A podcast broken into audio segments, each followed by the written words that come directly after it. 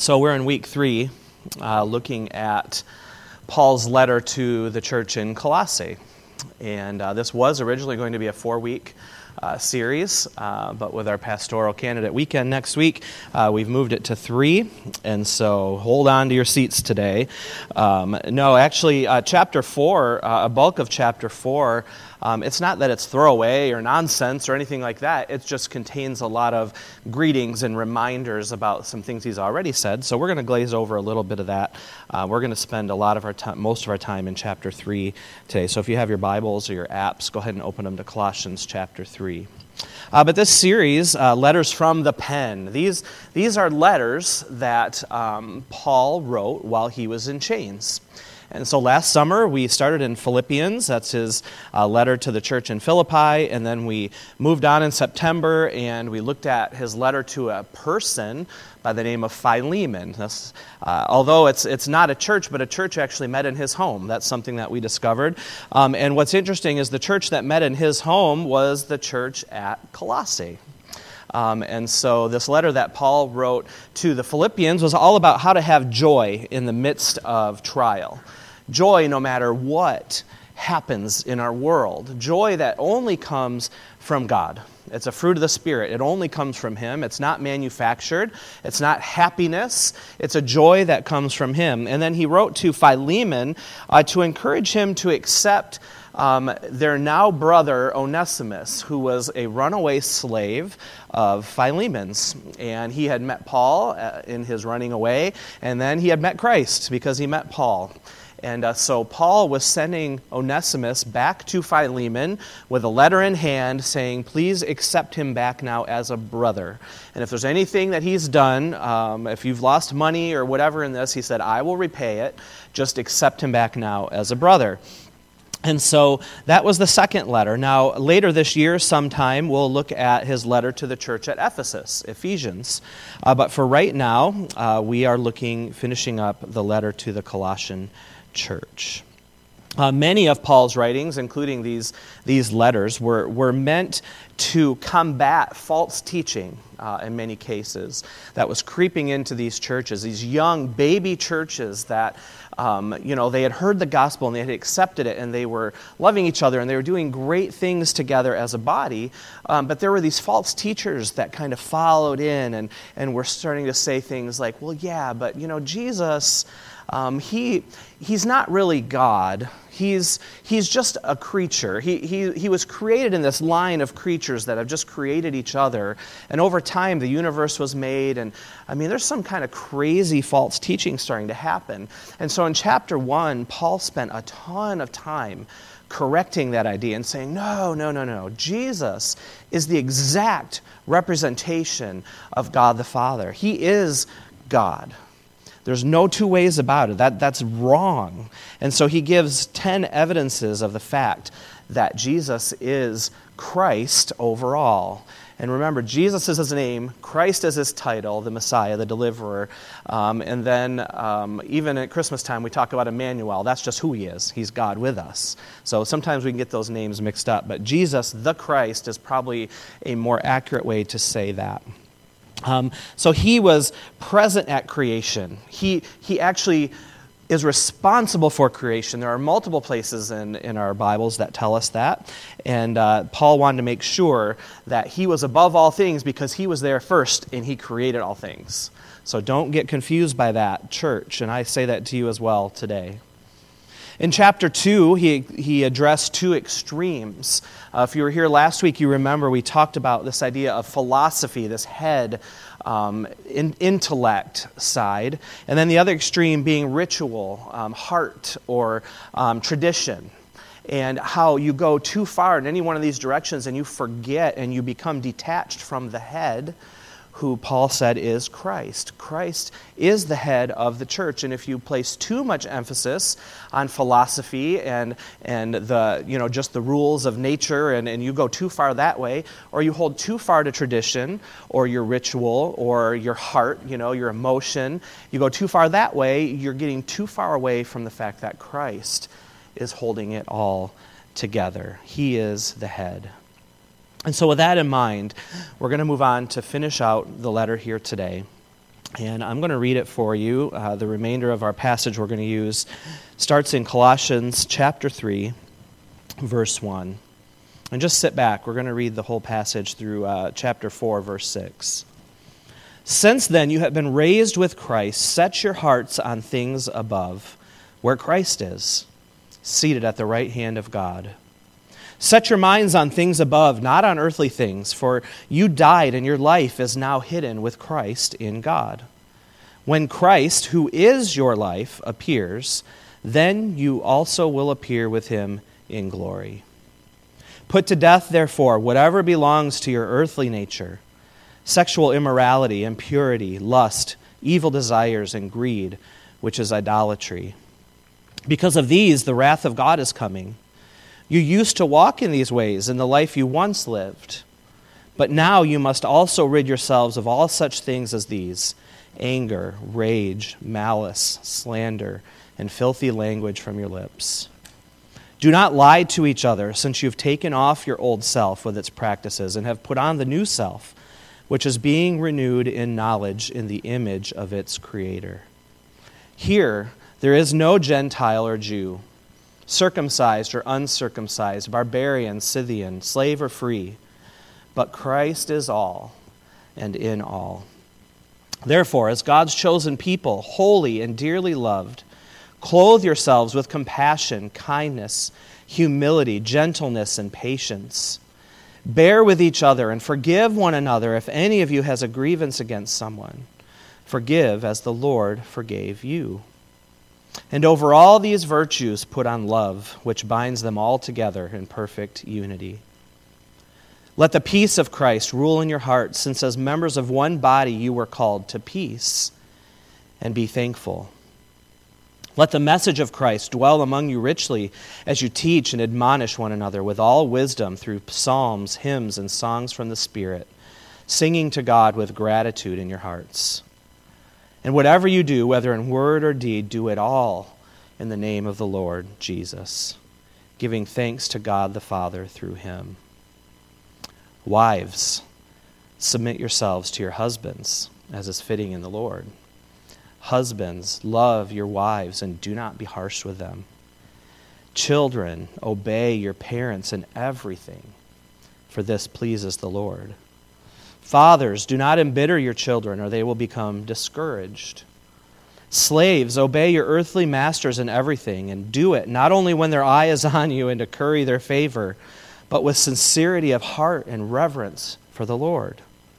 Whatever you do, work at it with all your heart as working for the Lord, not for human masters, since you know that you will receive an inheritance from the Lord as a reward.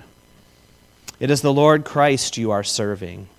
Anyone who does wrong will be repaid for their wrongs, and there is no favoritism. Masters, provide your slaves with what is right and fair, because you know that you also have a master in heaven. Devote yourselves to prayer, being watchful and thankful, and pray for us too, that God may open a door for our message, so that we may proclaim the mystery of Christ, for which I am in chains. Pray that I may proclaim it clearly as I should. Be wise in the way you act toward outsiders. Make the most of every opportunity. Let your conversation be always full of grace, seasoned with salt, so that you may know how to answer everyone. Let's pray. God, I pray that the reading and the discussion of your word here today will be powerful, that it will cut us to our hearts, that it will do what it's designed to do, that it will change us in some way here today.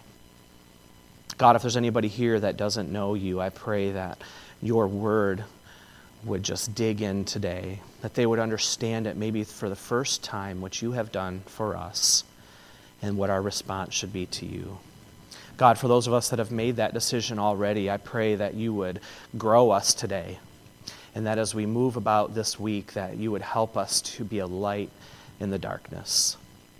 And so, God, we just pray this all in the precious and holy name of Jesus. Amen. So with everything we've learned so far, chapters one and two, Paul actually is going to end his letter primarily with a bunch of application, and I love that. What do I do with this? You know, wasn't was this letter just for the church in Colossae, or is there applicable stuff for us here today in twenty twenty? And I would say that all of Scripture is applicable in one way or another.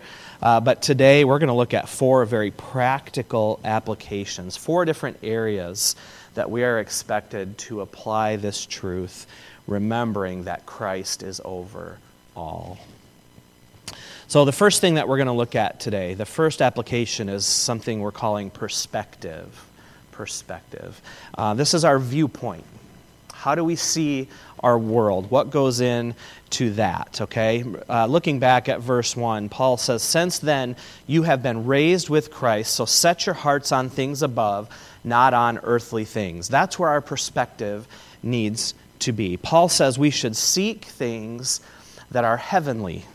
Set your mind on things above. Another good a good list of things, uh, and we can find them in lots of places, but I love Philippians four eight. Here's some heavenly things you can seek. Whatever's true, whatever's noble, whatever is right, whatever is pure, whatever is lovely, whatever is admirable, if anything is excellent or praiseworthy, those are the things you should think about. Seek the heavenly. Uh, this is a rem- another reminder that Paul is telling the church there, and then through them us, that we are not to only be focused on the things that we can see, the things that we can see, the things that are right in front of us, those those hard things in our life, uh, even the good things. We shouldn't only focus on the things that we can see. We are to seek the heavenly. This was part of the false teaching that was creeping into this church back in this day, and Paul wanted to be crystal clear that God is on his throne. God has not fallen asleep. God can still be trusted. And here are the things that you need to look after. You need to keep your eyes focused on Him and the things that come from Him. You might remember in chapter two, if you were here last week, the, there's some symbolism that was talked about as it relates to baptism, the act of baptism. Um, and it's as if we are buried with Christ and we die to our sins when we go under the water. It's a picture. That's all it is, is a picture. Um, and Paul says it again in this passage. You have died. You have already died, and your life is now in Christ.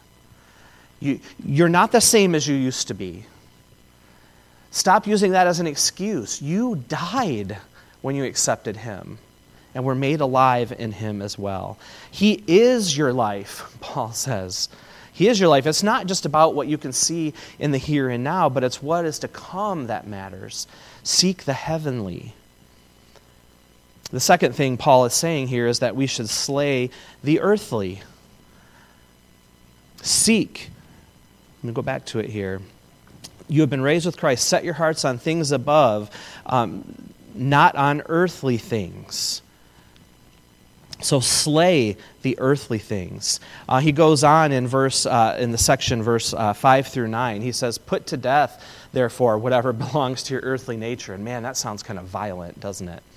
Put it to death, right? Put to death these sins: sexual immorality, impurity, lust, evil desires, and greed, which is idolatry. And and most religious folk would say, "Yeah, those people who do those things, yeah, they, you know, they're the sinners uh, that are out there, and they need to repent." But then Paul um, kind of throws a little curveball, and he says, "Oh, there's another another list I'm going to give you here: um, anger,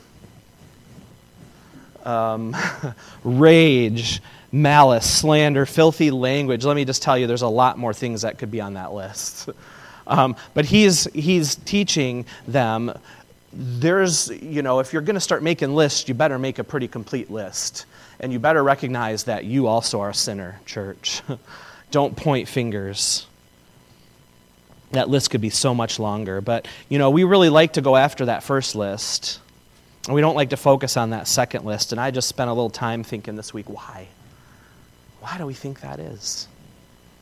Why do we do that, church? Why do we why do we point why don't we point the finger at things like anger or slander as much? I mean, are some sins worse than others? One lie one time of losing your temper in a in an unrighteous way, one moment of rage is all it takes for you to be separated forever from God, in the same way as one act of sexual immorality or murder. One sin is all it takes. We need to get our arms around that, because we all are without hope apart from Jesus Christ. Every single person that's ever lived. And Paul says, you used to walk in these ways, but you died. You died when you accepted Christ. And you need to make sure, counting on strength from the Holy Spirit to help you do this, that these old ways are put to death, because they have no place in your life as a follower of Jesus. None of them, any of the lists you can find in Scripture, none of those things have any place in our lives. Do we still do them? Yep. Yep. How many, uh, I'm going to get to this in a minute. This is going to be really uncomfortable in a minute, okay? I'm just going to warn you. But Christ has taken that old self, and we have died, and, and he, he's taken that old dead self, and he's brought us back to life. He has made us brand new. Not just some scrubbed up version of what we used to be. He has made us new. It is an important point um, that you can be a Christian and still struggle with sin. So here's the uncomfortableness. Who in this room still sins from time to time? Oh, you better raise your hands. Every hand in this building. Here's the thing we need to remember. When you accept Christ, you are not always immediately aware of every area in your life that needs to change. I hope that makes sense, because when you accept Christ, your, um, I think at, at the core what you have recognized is that you are without hope. You are condemned by the law, and the and you could never keep the law. And so Jesus, by keeping the law perfectly and dying to take our place, he has provided this way of salvation. And, and we recognize that. And in that moment, our lives are changed forever. We become his child. But the job isn't done as far as the things in our life that probably need tweaking. This is going to be something that happens throughout your life, throughout your whole faith journey. You are going to be refined. Jesus talked about uh, the vine and the branches. He's the vine, we're the branches. Some branches are bearing fruit, and he prunes them a little bit to make them even more fruitful. That's a refining. Some branches are dead, and he cuts them off, and he throws them in the fire. We're constantly being refined throughout our lives. And so this idea of perfection will never happen. You don't have to recognize every area of your life that might not be pleasing to God at that moment when you know you need him. But I'm going to guarantee you, after you make that decision, his Spirit moves inside of you, and he will make sure to address those areas for each of us individually. And so we need to hold on to that. It's a lifelong process once we've accepted Christ.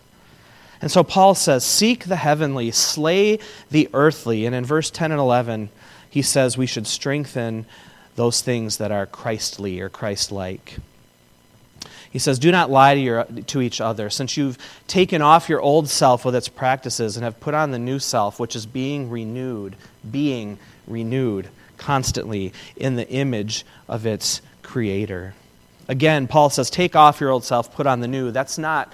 That's not within our power to do on our own. I just want to make that clear. This old self that we used to be controlled us for so long that we then developed these habits, these automatic responses. You know, someone pushes us and we come fighting, right? It's an automatic thing. And for so long, our old self controlled those responses, certain reflexes from certain stimuli. And this new creation now that God has formed is no longer controlled by those things. It's no longer helpless to make those changes where those habits have formed.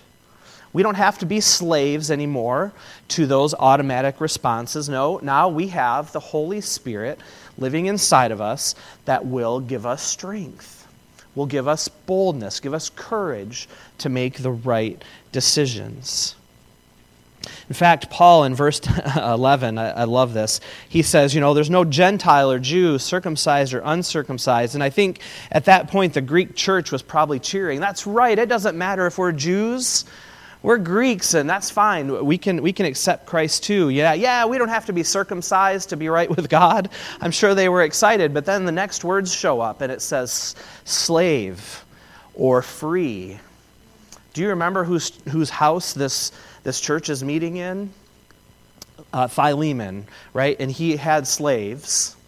Okay, and Paul had just written this letter about Onesimus and sent it back to Philemon, encourage him to accept him as a brother. And, and I just think there's probably others in this church who are in that same predicament, and they might have they might have stopped cheering so loudly in that moment uh, because they liked the arrangement the way that it was. But what we need to remember is that none of these labels, you can put any label you want in that list, none of those labels matter anymore. That's what Paul was saying, because Christ came to put an end to all division. All division should be gone. We need to stop putting up walls in our community so that we don't have to see those people or that group anymore. We don't have to exercise the love of Christ to them if we can't see them, right? So let's just keep putting up walls. No, we need to stop putting up walls. You know what else we need to stop doing? Man, you're going to be, you're going to get um, offended here. We need to stop sharing those awful Facebook posts. Good Lord, those posts that all they do is divide people. Man, it's crazy. They separate us from people, groups of people, people that need Jesus. But my Facebook feed is full of those posts, and I can't stand it. I can't stand it. I have to make sure that when I get angry in those moments, that it's righteously, because I just get angry when I see that stuff. It's terrible. Our perspective, the viewpoint by which we see our world has to change. It has to change. We're new. We are a new creation. We're not that old person anymore. Put it to death. These areas, the heavenly, the earthly, the Christ-like, these things are foundational to how we live, to how we see our community, to how we interact in a way that honors God in all that we do. The second area that we're going to look at of application is our principles. Our principles. I would have called this one motives, except it didn't start with a P. So I called it principles. I like to be honest with you. Um,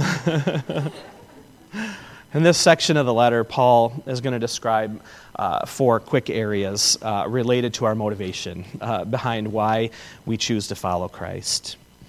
Uh, starting in verse twelve, he says, "Therefore, as God's chosen people, holy and dearly loved, clothe yourselves with compassion, kindness, humility, gentleness, and patience." And this is the grace that Christ shows to us. These, these, um, what do I want to say? These attributes, these beautiful things. Compassion, kindness, patience. Thank God he's patient with us. His grace is offered to us and shown to us through those things. And Paul says, clothe yourself with those. Put them on. Your old self is dead. Your new self is alive. Put some good clothes on it. The, the things that Christ can give you, the things that will show the grace and the love of Christ to those in your communities and those you interact with. These attributes can only come from God. They, they're, they're also found in Galatians five, the fruit of the Spirit. Um, these these only come from God, as I said earlier. These are not things that we can somehow create in ourselves. We have to rely on the Spirit to do that for us. We need to remember, too, who Paul is writing this letter to, because it makes a difference as you're reading it. Remember, he's writing it to the church, right? In his mind, these are believers. These are followers of Jesus. And he says to bear with one another, or, for, or bear with each other and forgive one another. How much? How much? Oh, just as much as God bears with and forgives us. Just that much. And you might be sitting there and you might say, wait a minute, don't don't all Christians get along?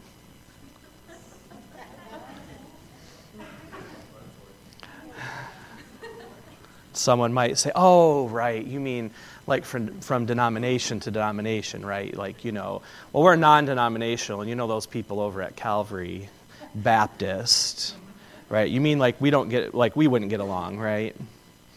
Or uh, like the people down the road at the Church of God, uh, wouldn't they wouldn't get along with like the charismatic church, right? That's what you're talking about. Well, sometimes, sometimes, but you all well know by your reaction already that disagreement, hurt, lack of forgiveness, misunderstandings, downright arguments happen within individual churches too. And it shouldn't be that way. Paul says if you clothe yourself with these things, it will make a difference. He says the most important of any attribute you could ever hope to clothe yourself with, the most important is love. Paul says that love binds all the rest together. If you remember, I harp on it a lot, Matthew twenty-two, uh, thirty-seven through forty, it talks about the, the greatest and the second greatest commandment. Uh, love God and love others. And uh, so what Paul, and it, and it says if you can do that, all of the other laws you could ever hope to follow, all the other rules that are out there, they'll all be taken care of if you can do those two things. And Paul says love binds all of these together. Loving people is going to put you in a better position to show forgiveness. Ha- approaching people first with love is going to help you bear with them through life's up and downs. If you start from a place of love, we will have so many less arguments, so many less disagreements, so much less people stomping out of a church service, which I haven't seen happen, so that's good. Um, but so many less negative emails and anonymous notes to pastors during the week. If we approach with love, all these other things will just be bound together with it. So I just want to say, when when you're not sure someone deserves it, just look at how much grace God has extended to you. How much he has forgiven you. To what lengths he has gone in order to show you love. And then do likewise. So we should be motivated by God's grace. The next part of our motivation or our principles is the peace of Christ. In verse fifteen, he says, let the peace of Christ rule in your hearts. This peace, again, only comes from Christ. When you've done everything in your power to, to yield yourself to him, to being clothed in these fruits of the Spirit, and you're not holding grudges or, or unwilling to forgive your brother or sister, you can experience an amazing amount of peace. Think of the peace. There's an old hymn that says, oh, the peace we often forfeit. Because we don't take things to God. We don't have our focus on him. We can experience that peace, and, and it can then drive us to thankfulness, Paul says. So grace and peace ought to motivate us. The third thing is the word of God. Let the message of Christ dwell among you richly. His message, his word, it shouldn't be strange to us. It shouldn't be all dusty when we come to church on Sunday. It should dwell inside of us. It should be part of us. And through our lives, we should become more and more familiar with it as we grow and as we walk with Christ. And it says when we are, it will help us to teach each other and admonish or warn one another about what is contained inside of it. And Paul says this leads to unity. Man, we need more unity. This leads to unity, and it, and it results in singing, all types of music, because of the gratefulness that's in our hearts. Again, Mara says it all the time. It doesn't matter if you can sing well. The main criteria for singing in this passage is that it comes out of your heart of gratitude. That's the key. What's in your heart? And so his grace, his peace, his word should all be part of our principles, our motivation. The last area he talks about is uh, that we should be motivated by holding up his name. Verse seventeen is a very common uh, passage. You might have memorized it as a child if you grew up in church. Whatever you do, whether in word or deed, do it all in the name of the Lord Jesus, giving thanks to God the Father through him. And, and later at the end of this chapter, we'll see him reference the same idea. Paul says, whether you're at work, whether you're at school, home, uh, or anywhere else, display those fruit of the Spirit. Forgive each other and experience the peace of God. Get in the Word, teach and warn each other, and sing, all the while giving thanks to and lifting up his name. And so we've talked about our perspective needing to change. We, we've talked about our principles needing to change. The third area that Paul addresses is our personal relationships. See how I added that with a P? I could have just said relationships, but I didn't. Oh, man, I'm afraid of addressing this here today. Um, wives, submit. Husbands, love. Paul didn't address the wives first because they were the neediest. Sorry, guys. The gospel actually, in this day, that day and age, radically changed the position of women in the Roman world. It gave them new freedom. It gave them new stature that they didn't have previously. And we shouldn't think of this idea, and I'm not going to go into a lot of depth here. Um, I'm just going to explain what Paul is saying in this letter. There's a greater um, discussion to be had. In fact, in Ephesians, and we'll see this in a minute, uh, he addresses this same type of thing. So we'll talk more about it when we do that. But this idea of submission isn't slavery. It's not oppression. Uh, this word actually comes from the military, um, and it, it simply means to arrange under rank. Uh, and we need to remember the fact that one soldier might be a private, the other is a colonel. It doesn't mean one is necessarily better than the other one. It only means that they have different roles. They have different roles. In the same way, the fact that the woman is to submit to her husband doesn't suggest that the man is better than the woman. It only means that the man has the responsibility of leadership in the home. It's not dictatorship, it's loving leadership.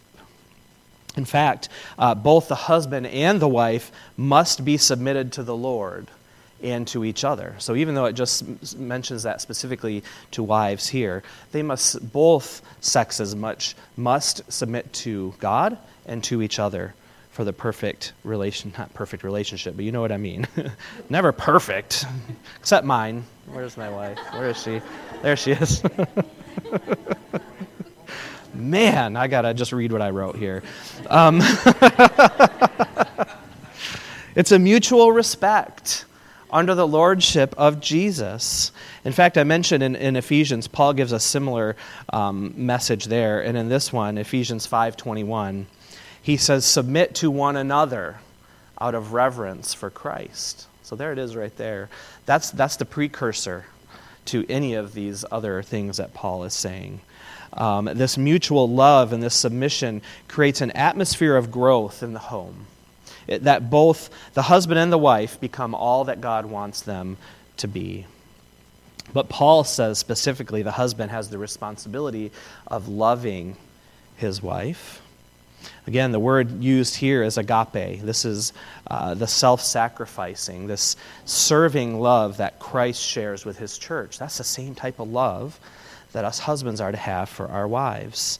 Um, again, back in Ephesians five, verse twenty-five, it says, husbands, love your wives just as Christ loved the church and gave himself up for her. Jesus gave his all. He gave everything he had. He willingly died for it. That's the extent that husbands should be willing to love their wives. And Paul adds a special word of warning uh, back in Colossians. It says, and do not be harsh to them. Husbands need to be careful not to allow bitterness to take root in the home. It can it can poison the marriage, and it can give the enemy a foothold. No, the, the husband and wife must be open with each other. They must be honest with each other, not hide their feelings. Don't lie to one another. Don't say everything's fine when it's not. Talk about it. Because a husband who truly loves his wife in that way and doesn't behave harshly or try to throw his weight around and try to domineer, that's what he should look like. In fact, Paul uh, further describes what love looks like in the, one of the most famous chapters of Scripture, First Corinthians thirteen. It's called the love chapter. Love is patient. Love is kind. It does not envy. It does not boast. It is not proud. It's not rude. It's not self-seeking. It's not easily angered. It keeps no records of wrong. That's what it looks like to love the way that God wants husbands and wives to love each other. And that's the best case scenario. And we should strive in our lives to be what God says is best. Paul continues to address more of the family dynamic here. He says, children, obey. Do I get an amen? Children, obey your parents in everything. Uh, we need to remember, you know, we were all children at some point, right? You're not expected to obey your parents um, in the same way you were when you were in their house, okay? What Paul is talking to here is minor children, okay? Children obeying. Now, we ought to definitely respect our parents at all ages um, and honor them, but what he's speaking to here is children under the direction of their parents. Um, but children need to grow up. They need to become more and more independent, and that breaks my heart. But this idea of obeying their parents is, is written specifically for minors. Now, as small children, right, it's critical that parents make pretty much all the decisions for them. But as they grow, right, freedom and independence starts to be more critical because they're not going to be children forever. They need to be productive members of society. They need to be functioning adults. Um, in fact, I recently told one of my boys, um, and he's running sound this morning, and I hope he doesn't cut my mic out while I'm t- telling this story. Um, but we provide, as parents, we provide limitations for our children, right? We do that for two reasons. One of them is to protect them. One of them is to protect. The other one is to teach. It's to teach. So when um, my unnamed oldest son um, was was small, we had to keep him away from the hot stove, right? You, you wouldn't let your child go near a hot stove. Um, and that you're putting a limitation on them at that moment to protect them. Now, it might be partially to teach, but that that's going to be part of the process as you grow up. Um, you know what's amazing is he's at a point now where we can say, hey, Isaac, how would you like to make dinner tonight? Using the stove. How can he do that now? It's because he was taught early that you, you know, the stove is nothing to be fooled around with. You've got to be careful. It could hurt you. But over time, helping with mom, helping with dad, you, you know, you've learned how to use it properly. Um, there's a whole other application there for smartphones that I'm not going to go into this morning. But Paul also says to the fathers or the parents, this isn't just for fathers, but that's who he addresses here, uh, that they are not to embitter, exasperate, or frustrate their children to the point of discouragement. That doesn't mean letting letting them do everything they want, because they'll get frustrated with you for doing the right thing. But don't unnecessarily put so many limitations on them that they just get frustrated and they're locked in their bedroom. You know, they can't ever do anything kind of kind of a thing. Be a parent. Provide boundaries, but encourage them to grow. That's what Paul is trying to say here. And Paul's not just talking about family relationships. Uh, he goes back to this example of slaves and masters. He says, slaves, obey. Whatever you do, work at it with all your heart as working for the Lord, not for human masters. Um, and in uh, chapter four, verse one, he says, masters, provide your slaves with what is right and fair. Really, at the end of the day, what Paul is saying is you are to no longer see yourself as an employee or boss, but consider yourself as a child of God. Don't work with your eyes on the clock, but with, with your eyes on Christ, because he is the one that you are serving. And remember in Colossians three seventeen, whatever you do, do it all in the name of Jesus. And so our perspective needs to change. Our principles, our motives need to change. Our personal relationships need to change. The last area, really quickly, that needs to change is our purpose. Our purpose. And this I would have called mission if I was going with all M's, uh, but I couldn't find M's for two of them, so I had to stick with a P. He says, devote yourselves to prayer. Um, and I'm skipping through the verses here. Uh, so that we may proclaim the mystery of Christ. Pray that I may proclaim it clearly. Be wise in the way you act toward outsiders. Make the most of every opportunity. He hits on three major themes there. Prayer. Devote yourselves to it. Pray that doors will open for us and others to proclaim the message. Number two, the mystery of Christ, the gospel, what he has done for us, who he is, what he's done, um, so that then evangelism can take place, that every opportunity we can share with somebody else what he has done. And he says, make sure your conversations are always full of grace. I love that. When I, uh, he and he says, like salt. I love that idea. It's like a delicious steak, you know, it was made better by a little bit of salt. Uh, and it's the same thing with their fellowship. As they speak to each other and as they extend grace to each other, it'll just be that much more tasty, you know, that much better. And I mentioned in the uh, verses seven through eighteen of chapter four, Paul just sends some final greetings, some instructions for the reading of this letter. Also to another letter he sent to a neighbor church, Laodicea. They were supposed to swap letters at the end um, and read both of them. Uh, Laodicea's letter was not included in the canon of Scripture. Just in closing out the message today, I'd like you and myself to take a look at these four areas again and just ask yourself some questions. Okay, when it comes to your perspective, your viewpoint, are you focused on politics, making money, exercising your rights? Is that your main focus in life? Or are you seeking the heavenly and slaying the earthly and strengthening those things in your life that are Christ-like? When it comes to your motivation, your principles, and your day-to-day life, again, are you motivated by the things in the world that you can see? Or is it the grace of God and, and his peace that is extended to us, that are made known through his word? And with the end result of giving glory to his name, that motivates you more. What about your personal relationships? Do you act harshly or in an unloving way with your spouse or your children?